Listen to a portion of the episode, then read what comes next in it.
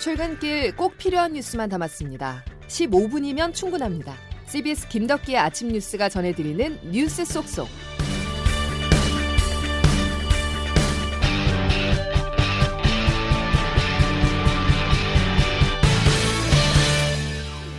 여러분 안녕하십니까. 1월 14일 김덕기의 아침 뉴스입니다. 조금 전 임기를 일주일 남겨둔 도널드 트럼프 미국 대통령에 대한 두 번째 탄핵소추안이 미 하원을 통과했습니다. 현직 대통령이 하원에서 재임 중 두 번이나 탄핵되는 것은 미국 역사에서 처음 있는 일로 상원의 최종 심판 결과는 무관하게 트럼프 대통령과 공화당은 회복이 어려운 상처를 입게 됐습니다. 워싱턴 연결하겠습니다. 권비서 특파원 전해주시죠. 네, 내란 선동 혐의를 받고 있는 도널드 트럼프 대통령에 대한 두 번째 탄핵 소추안이 미국 하원을 막 조금 전 통과했습니다. 433명이 표결에 참여해 232명이 찬성했습니다. 가결에 필요한 과반보다 15명이 많았습니다. 작년 우크라이나 사건 탄핵 때 230명보다도 2명이 더 많았습니다. 이로써 트럼프 대통령은 재임 기간 두 번이나 하원에서 탄핵당하는 대통령으로 남게 됐습니다. 오늘 찬성표 가운데 공화당 표가 10표나 나왔습니다. 앞으로 트럼프 탄핵을 놓고 공화당 내부에서 심각한 균열이 있을 수 있음을 보여주는 숫자입니다. 나아가 탄핵을 최종 심판하는 상원에서 공화당 상원 의원들의 고심이 클 수밖에 없음을 시사하는 대목입니다. 하원을 통과한 탄핵안은 곧바로 상원으로 넘어갑니다. 하지만 다음 주 수요일 예정된 조 바이든 대통령 당선인 취임 직전까지는 상원 회의가 열리지 않습니다. 상원은 하원과 달리 3분의 2가 찬성해야 하는데 현재 상원 절반을 공화당이 점유해 쉽지가 않습니다. 하지만 일, 주일 전 발생한 위사당 폭동 사건의 수사 진행 상황에 따라서는 공화당 내에서 탄핵 찬반 여론이 크게 바뀔 가능성이 남아 있어서 결과를 예단할 수는 없습니다. 앞으로 일주일 미국은 200여 년 정치 역사상 큰 전환점을 맞게 될 것으로 보입니다. 워싱턴에서 CBS 뉴스 권민철입니다. 도널드 트럼프 미국 대통령은 탄핵소추안이 가결된 것에 대해서 아직까지 입장을 내지 않고 있습니다. 미국 CNN 방송은 트럼프 대통령이 오늘 공개 일정이 없고 트위터와 페이스북 계정도 정지된 상태여서 포괄적인 대응 전략이 없는 상황이라고 분석했습니다. 다음 소식입니다.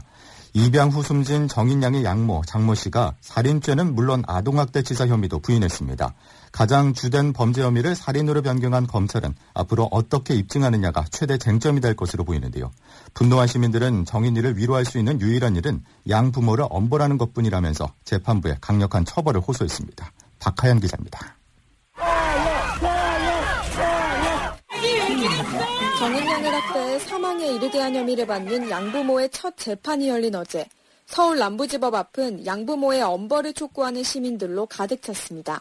검찰은 양모에게 살인 혐의를 추가해 주의적 공소사실로 삼고 기존의 아동학대 치사는 예비적 공소사실로 돌리는 공소장 변경 신청을 재판부에 냈습니다. 검찰은 피고인이 지속해서 피해자를 학대했고 발로 복부를 강하게 밟는 둘력을 가했다며 살인죄 적용 이유를 밝혔습니다. 검찰은 살인죄 적용에 대해 법의학자 등의 검토를 거쳤다면서 혐의 입증을 자신했습니다. 반면 양부모의 변호인은 고의는 없었다며 살인과 학대치사 혐의를 부인했습니다. 장 씨 측은 아이의 배와 등을 때리고 양팔을 잡아 흔들다가 떨어뜨린 사실은 있다면서도 장기가 훼손될 정도의 둘력을 행사한 적은 없다고 주장했습니다. 다음 달 17일 열리는 2차 재판에서 검찰과 변호인 간의 치열한 법정 공방이 예상됩니다. CBS 뉴스 박하연입니다. 정인이 사건을 바라보는 입양 부모들의 심정은 그야말로 착잡하기만 합니다. 아동학대는 당연히 근절돼야 하지만 모든 입양 가정의 문제는 아니기 때문인데요. 이은지 기자가 입양 가정을 찾아 그들의 목소리를 들어봤습니다. 대구에서 아들 둘을 키우고 있는 박화경 씨는 셋째 입양을 준비하고 있는 예비 입양 부모입니다. 박 씨는 정인이 사건이 있고 난 뒤 친언니로부터 입양을 보류하는 게 어떻겠느냐는 전화를 받았습니다. 혹시라도 아이가 다치면 아동학대 가해자로 몰릴 수 있다는 우려 때문입니다. 입양을 고민하는 사람도 이미 잠재적 아동 폭력자로 만들어버리는 시선이 벌써 가족 중에도 있는데 하물며 사회적으로 만난 사람들은 더 하겠죠. 네 자녀 중 세 자녀를 공개 입양한 김인옥 씨. 김 씨 역시 최근 입양 부모를 향한 따가운 시선에 가슴이 아프다고 고백했습니다. 주변에서 전화가 와요, 저한테. 또 이런 분위기인데 입양할 수 있겠어. 너 있는 자식이나 잘 키워. 잘못하면 너도 아동학대 부모로 신고당할 수 있어. 김 씨는 이번 일로 안 그래도 척박한 국내 입양 문화가 위축될까 우려했습니다. 그 가정이 마음이 망설이고 있다고 생각하면 저는 마음이 아프죠. 어, 그 한 생명이 입양할 수 있는 기회가 없어지면 어떡하지. 가슴으로 낳은 아이를 키우는 입양 가정의 일상이 흔들리지 않도록 모두의 노력이 필요한 때입니다. CBS 뉴스 이은지입니다. 오늘도 국민적 관심이 큰 재판이 있습니다. 국정농단과 국가정보원 특수활동비의 상납 사건으로 재판에 넘겨진 박근혜 전 대통령의 최종 형량이 결정되는데요. 최순실의 태블릿 PC 공개로 국정농단 사건이 불거진 지 4년 2개월 만으로 오늘 형이 확정되면 특별 사면에 대한 요구와 논의도 본격화될 것이라는 관측입니다. 보도에 정다운 기자입니다. 대법원은 오늘 오전 11시 박근혜 전 대통령의 국정농단 사건에 대한 재상고심 선고를 진행합니다. 2016년 10월 일명 비선 실세로 불린 최순실 씨의 태블릿 PC가 공개되며 사건이 본격화된 지 4년 3개월 만에 나오는 최종 결론입니다. 박 전 대통령은 최 씨와 공모해 대기업들로부터 뇌물을 받고 국가정보원 특수활동비를 유용한 혐의 등으로 기소됐습니다. 지난해 7월 파기환송심에서 박 전 대통령에게 선고된 형량은 총 징역 20년. 앞서 대법원 전원합의체가 문학의 블랙리스트 관련 강요죄 혐의를 무죄 취지로 변경하면서 2심에서 총 징역 30년이 선고됐던 것보다 10년이 줄었습니다. 박 전 대통령은 2017년 10월 이후로는 재판 대응을 전혀 하고 있지 않아 오늘 재상고심에서는 파기환송심형이 그대로 유지될 가능성이 큽니다. 확정 시 특별 사면 요건을 갖추게 되는 만큼 이미 형이 확정된 이명박 전 대통령과 함께 사면 논의가 본격화될 것으로 전망됩니다. CBS 뉴스 정다운입니다. 박근혜 전 대통령의 형이 확정되면 이명박 전 대통령과 함께 특별 사면 논의가 재개될지도 관심입니다. 다만 박 전 대통령과 이 전 대통령 모두 문재인 대통령이 사면 배제 대상으로 언급한 뇌물죄로 유죄를 선고받았다는 점에서 사면론은 신중히 접근해야 한다는 의견도 만만치가 않은데요. 이런 분위기 속에서 최재성 청와대 정무수석은 어제 CBS 김현정의 뉴스쇼에 출연해 사면에 대한 명확한 기준을 밝혔습니다. 관련 부분 들어보시죠. 사면은 대통령님의 고유 권한이라고 말씀하셨는데요. 네. 맞습니다. 네. 그런데 그 고유 권한은 국민으로부터 위임받은 권력이고 그걸 책임지는 행정 수반이기 때문에 음흠. 국민이라는 두 글자를 빼고 생각하기는 어렵거든요. 국민의 입장에서 국민의 눈높이에서 해야 되지 않느냐 그런 거라고 저는. 코로나19 소식으로 이어가겠습니다. 코로나 신규 확진자 수가 이틀째 500명대를 기록하면서 확산세는 다소 진정 국면에 접어든 모습입니다. 이 같은 분위기가 전해지면서 지난 주말 수도권 시민들의 이동량이 다시 증가하는 등 경각심이 낮아지는 모습이 나타나고 있어 방역 당국이 긴장을 하고 있는데요. 그런데 여기에 더해서 방역 현장에 혼란을 가져올 소식이 하나 전해졌습니다. 법원이 어제 신천지 이만희 총회장의 방역 방해 혐의에 대해서 무죄를 선고했습니다. 신천지 사태에 이어서 꼭꼭 숨은 BTJ 열방센터 방문자를 찾는데 애를 먹고 있는 방역 현장에서는 이번 판결로 거짓말을 하며 방역에 협조하지 않는 사람들이 늘진 않을까 우려하고 있습니다. 조태임 기자의 보도입니다.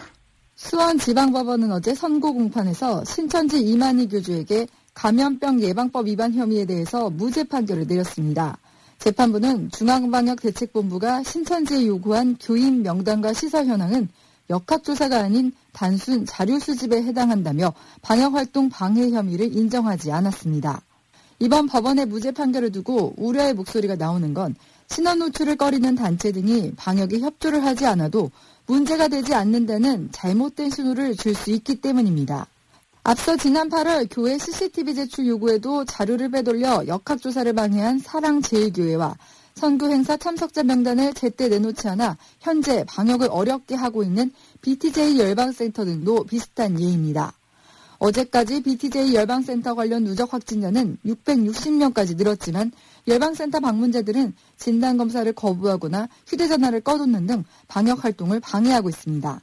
국민건강보험공단은 열방센터 관련 확진자의 진료비 가운데 26억 원 정도로 추정되는 공단 부담액에 대해서는 구상권을 청구하겠다고 밝혔고 건보공단과 별개로 정부도 열방센터에 대한 구상권 청구 여부를 검토하겠다는 입장입니다. CBS 뉴스 조태임입니다. 국내 제약사 셀트리온은 현재 개발하고 있는 코로나 치료제 레키로나주에 대한 2차 임상 결과 치료제가 경증이나 중간 수준의 증세를 보이는 환자에게서 치료 기간을 일주일가량 단축하는 효과를 보였다고 발표했습니다. 셀트리온은 현재 치료제에 대한 3상을 진행하는 한편 식품의약품안전청에는 조건부 허가를 신청한 상태로 치료제가 공급되면 코로나 환자의 입원 기간이 줄어들어서 병상 운영에 숨통이 트일 것이라는 기대가 나오고 있습니다. 우리와 가까운 중국과 일본이 다시 문을 걸어 잠그고 있습니다. 중국은 수도 베이징과 인접한 허베이성을 봉쇄했고 일본은 긴급 사태를 추가 발령하면서 오늘부터 외국인의 입국을 전면 금지했습니다. 당분간 일본 출장은 어렵게 된 것입니다. 장성주 기자입니다. 일본의 어제 하루 코로나19 사망자는 97명으로 역대 최다치를 기록했습니다. 일본 정부는 어제 도쿄 등 수도권에 발령 중이던 긴급 조치를 오사카와 교토 등 7개 지역에 추가로 확대했습니다. 특히 일본은 변이 바이러스의 확산을 막기 위해 외국인들의 입국을 사실상 전면 통제하기로 했습니다. 우리나라와 중국 등 11개 국가와 합의한 비즈니스 트랙에 따라 경제인들의 입국을 허용하고 자가격리 조치를 면제해왔지만 이마저도 일시적으로 폐지한 겁니다. 사실상 코로나19의 종식을 선언했던 중국도 지역사회 확진자가 107명으로 집계돼 지난해 7월 이후 처음으로 세 자릿수를 기록했습니다. 따라서 수도 베이징을 둘러싼 지역인 허베이성은 인구 2,200만 명 규모인 3개의 도시를 전면 봉쇄하고 주민의 이동을 통제했습니다. 하지만 베이징으로 출퇴근한 직장인이 확진 판정을 받으면서 확산 우려가 커지고 있습니다. 한편 WHO 세계보건기구는 변이 바이러스의 확산으로 작년보다 올해가 더 힘들 것이라고 전망했습니다. CBS 뉴스 장성주입니다. 4월 재보궐선거가 석 달 앞으로 다가오면서 각 정당과 주자들의 움직임도 치열해지고 있습니다. 특히 서울시장 선거에는 나경원 전 의원이 어제 출사표를 던진 가운데 박영선 장관 출마 선언도 임박하며 분위기가 점차 달아오르고 있습니다. 김광일 기자가 취재했습니다. 먼저 야권에선 오세훈 전 시장에 이어 국민의힘 나경원 전 의원까지 나오면서 거물급 3인방이 모두 참전하게 됐습니다. 나 전 의원은 어제 출마 기자회견에서 경쟁자인 국민의당 안철수 대표를 향한 견제구부터 한 방 날리고 시작했습니다. 중요한 정치 변곡점마다 결국 이 정권에 도움을 준 사람이 어떻게 야권을 대표할 수 있겠습니까? 먼저 뛰어든 여러 후보와 함께 이들 3인방의 구도와 단일화 과정이 야권의 가장 큰 변수가 되겠습니다. 여권에선 더불어민주당 우상호 의원이 일찌감치 나섰고 박영선 중기부 장관 출마가 임박했다는 관측도 파다합니다. 박 장관 본인은 그만 얘기하자며 손살에 치지만 동시에 TV 예능 프로그램에 출연하는 등 유권자와 접점 넓히고 있습니다. 이처럼 대진표가 속속 짜이는 가운데 여야는 정부 정책에 대한 서울 시민 불만이 집중된 부동산 분야에서 가장 뜨겁게 맞붙고 있습니다. 국민의힘 김종인 비대위원장은 대대적인 재개발, 재건축 카드를 내걸었고 기존 도심을 고밀도 고층화 개발로 수중하겠습니다. 민주당 우상호 의원은 강변북로와 철로 위에 인공부지 조성해 공공주택을 짓겠다는 공약 제시했습니다. 서울 시민이 살고 싶어하는 주택을 살기 쉽게 공급하는 방안을 모색하고 CBS 뉴스 김광일입니다. 김덕기 아침 뉴스 여러분 함께하고 계신데요. 이제 기상청 연결해서 오늘 날씨 알아보겠습니다. 이수경 기상 리포터. 네, 기상청입니다. 예. 오늘은 두꺼운 패딩 대신 황사 마스크를 꼭 챙겨야 되겠죠? 네, 그렇습니다. 추위가 주춤한 대신 미세먼지가 말썽인데요. 중국에서 황사와 미세먼지가 한꺼번에 유입되면서 오늘도 공기질이 나쁨 수준을 보이겠습니다. 특히 서울 등 수도권과 충남 지역은 이미 황사가 관측이 되고 있고 현재 미세먼지 주의보까지 내려져 있는 상태인데요. 오늘 전국적으로도 평소 수준의 두세 배 정도 높은 먼지 농도를 보이면서 외출 시 보건용 마스크가 꼭 필요하겠습니다. 아침 기온 남부지방을 중심으로 어제보다 약간 높아서 큰 추위가 없는 모습인데요. 현재 서울 기온 영하 3도, 대전 영하 2도, 전주 0도 안팎입니다. 낮 기온 역시 평년 기온을 크게 웃돌면서 남부지방은 포근할 것으로 예상되고 있는데요. 오늘 서울과 수원의 낮 기온이 7도, 대전 10도, 부산은 13도, 광주의 경우 14도까지 오르겠습니다. 다만 주, 주말인 모레부터는 다시 날씨가 추워진다는 점 참고하시기 바랍니다. 오늘 아침에는 안개가 끼는 곳이 있겠지만 하늘에는 구름이 많지 않겠는데요. 내일은 곳곳으로 5에서 10mm 정도의 비나 눈이 내릴 것으로 예상됩니다. 현재 서울 기온 영하 3도입니다. 날씨였습니다.